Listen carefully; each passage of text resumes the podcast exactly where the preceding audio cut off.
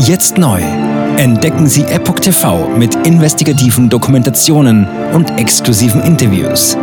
Noch heute kostenfrei anmelden und völlig unverbindlich testen. Sehen Sie jetzt gratis den weltweit ersten Dokumentarfilm zur ESG-Bewegung Der Schattenstaat. Wer hat die Kontrolle? Eine originale Epoch Times Produktion. Besuchen Sie uns auf epochtv.de. Politiker machen Gesetze, CEOs machen Gewinne. Doch das ändert sich jetzt alles. Die Zukunft passiert nicht einfach so. Die Zukunft wird von uns gestaltet, durch eine mächtige Gemeinschaft wie Sie hier in diesem Raum. Wir haben die Mittel, um den Zustand der Welt zu verbessern. Es gibt eine wachsende Bewegung, die Unternehmen, Regierungen und globale Institutionen zusammenbringen will. Ihr Ziel ist es, sich mit Themen wie Klimawandel, Rassismus, Ungleichheit und Waffenkontrolle zu befassen. Diese Bewegung nennt sich ESG. Wie funktioniert sie? Und wie wird sie unser Leben verändern? Bändigen wir die Wall Street nach unserem Willen? Oder sind wir diejenigen, die manipuliert werden? Man muss Verhalten erzwingen. Und bei BlackRock erzwingen wir Verhalten.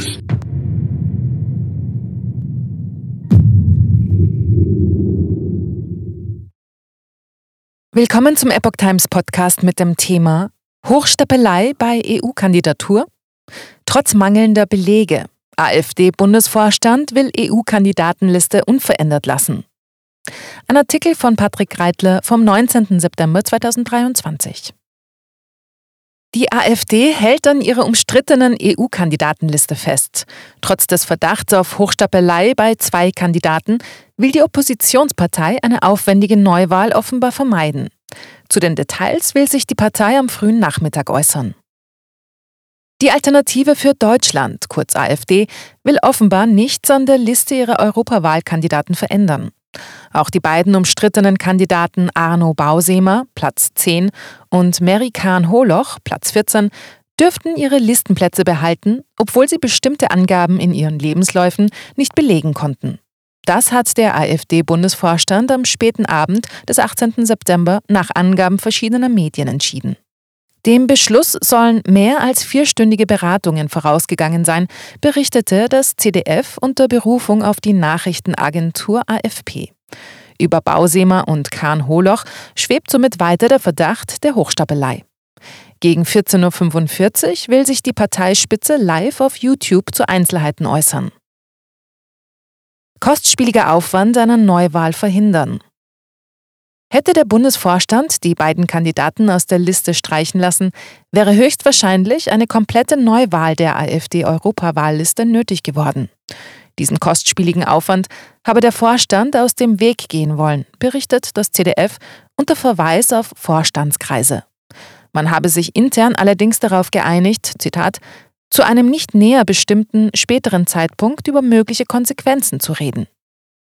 Der Parteivorstand hoffe, mit seiner Entscheidung keinen Präzedenzfall geschaffen zu haben, mit dem künftige Bewerber ermuntert werden könnten, ihre Biografien zu beschönigen. Als der Vorstand sich am 21. August zur Überprüfung der Daten durchgerungen hatte, klang das noch anders. Die politische Karriere von Hochstaplern sei zu unterbinden, hieß es damals. Die Doppelspitze der Partei war laut CDF nur zur Hälfte bei den Beratungen anwesend. Co-Bundessprecherin Alice Weidel habe sich entschuldigen lassen. Somit habe nur Co-Parteisprecher Tino Kruppalla teilgenommen. Weidel war am Dienstagvormittag, den 19. September, in Wien bei einer gemeinsamen Pressekonferenz mit dem österreichischen FPÖ-Spitzenkandidaten Herbert Kickel aufgetreten. Juraprofessor. Kandidatenaufstellungsverfahren müsste neu erfolgen. Wie der MDR im Vorfeld berichtet hatte, müsste die komplette Wahl für die AfD-Kandidaten zur EU-Wahl eigentlich wiederholt werden, falls sich herausstellen sollte, dass auch nur einer der AfD-Politiker bei seiner Bewerbung in Magdeburg falsche Angaben gemacht habe. So habe Professor Michael Brenner, Jurist an der Universität Jena, erklärt, Zitat, Stellt sich der Mangel im Vorfeld der Einreichung der Liste, also vor Einreichung beim Wahlleiter, heraus, so kann eine Bewerberauswechslung nur über ein neues Kandidatenaufstellungsverfahren herbeigeführt werden. Dieser Grundsatz gelte auch für die Streichung einzelner Bewerber. Falls ein Kandidat ausscheide, müsse den wahlberechtigten Mitgliedern Gelegenheit gegeben werden, über die neue Reihenfolge der Liste zu befinden, so Brenner. Das entspreche den demokratischen Grundsätzen. Ein Sprecher der Bundesgeschäftsstelle der AfD habe diese Einschätzung geteilt, so der MDR. Bausemer und Kahn Holoch bringen keine Belege bei. Nach Angaben des ZDF hatte Arno Bausemer dem Parteivorstand innerhalb einer Abgabefrist von drei Wochen keine Papiere vorlegen können, die eine abgeschlossene Berufsausbildung, ein bestandenes Studium oder ein geglücktes Volontariat dokumentieren würden. Auch seine angebliche Geschäftsführertätigkeit bei einem mittelständischen landwirtschaftlichen Betrieb habe Bausemer nicht nachweisen können, hieß es nach CDF-Angaben aus Vorstandskreisen.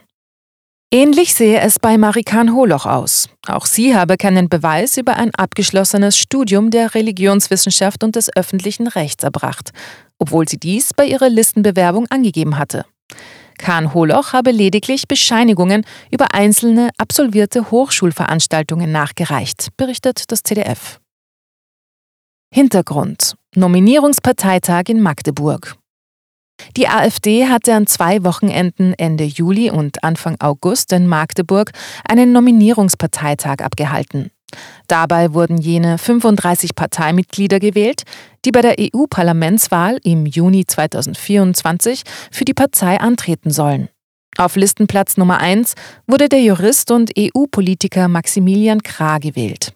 Die komplette Liste der Kandidaten findet sich auf der AfD-Webseite.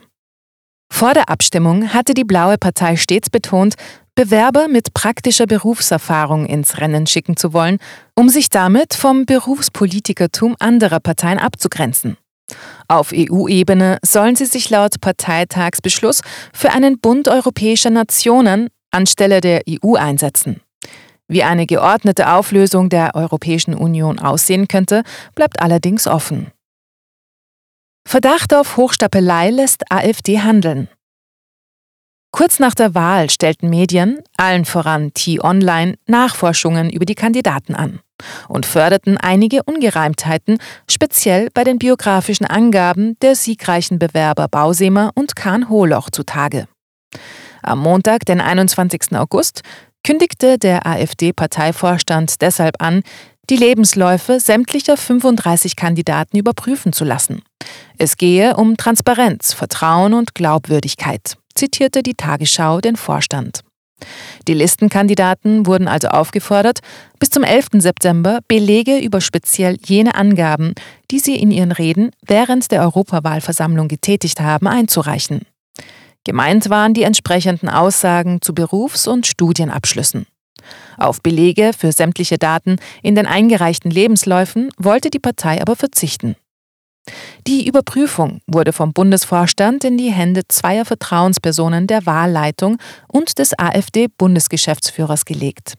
Der hatte nun eine Woche Zeit, den Vorstand über das Ergebnis der Prüfung zu unterrichten.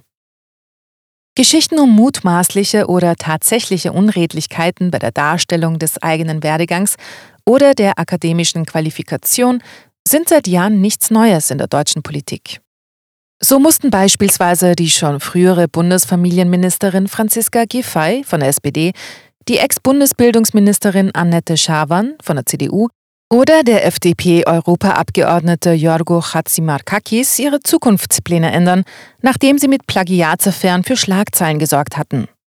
Auch wenn die Taz anlässlich der Lebenslaufaffäre um Außenministerin Annalena Baerbock im Juni 2021 meinte, es gehöre heutzutage einfach dazu, den eigenen Lebenslauf ein wenig aufzupeppen, kann ein gefälschter Lebenslauf nach Einschätzung der Berliner Wirtschaftsrechtskanzlei Tim M. Hösmann durchaus strafrechtliche Folgen haben. Je nach Art und Ausmaß stünden Delikte wie Urkundenfälschung, Betrug oder Missbrauch von Titeln zur Debatte. Es gilt die Unschuldsvermutung.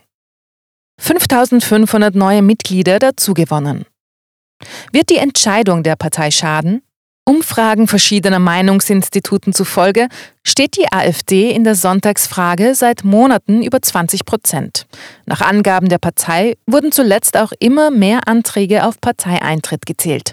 Stand 12. September zähle die Alternative rund 34.000 Menschen mit Parteibuch. Zitat, im Vergleich zum Vorjahreszeitraum entspricht das einem Anstieg um rund 5500 Mitgliedern, also einer Steigerung von etwa 20 Prozent, heißt es in einer AfD-Pressemeldung. Jetzt neu. Entdecken Sie Epoch TV mit investigativen Dokumentationen und exklusiven Interviews. EpochTV.de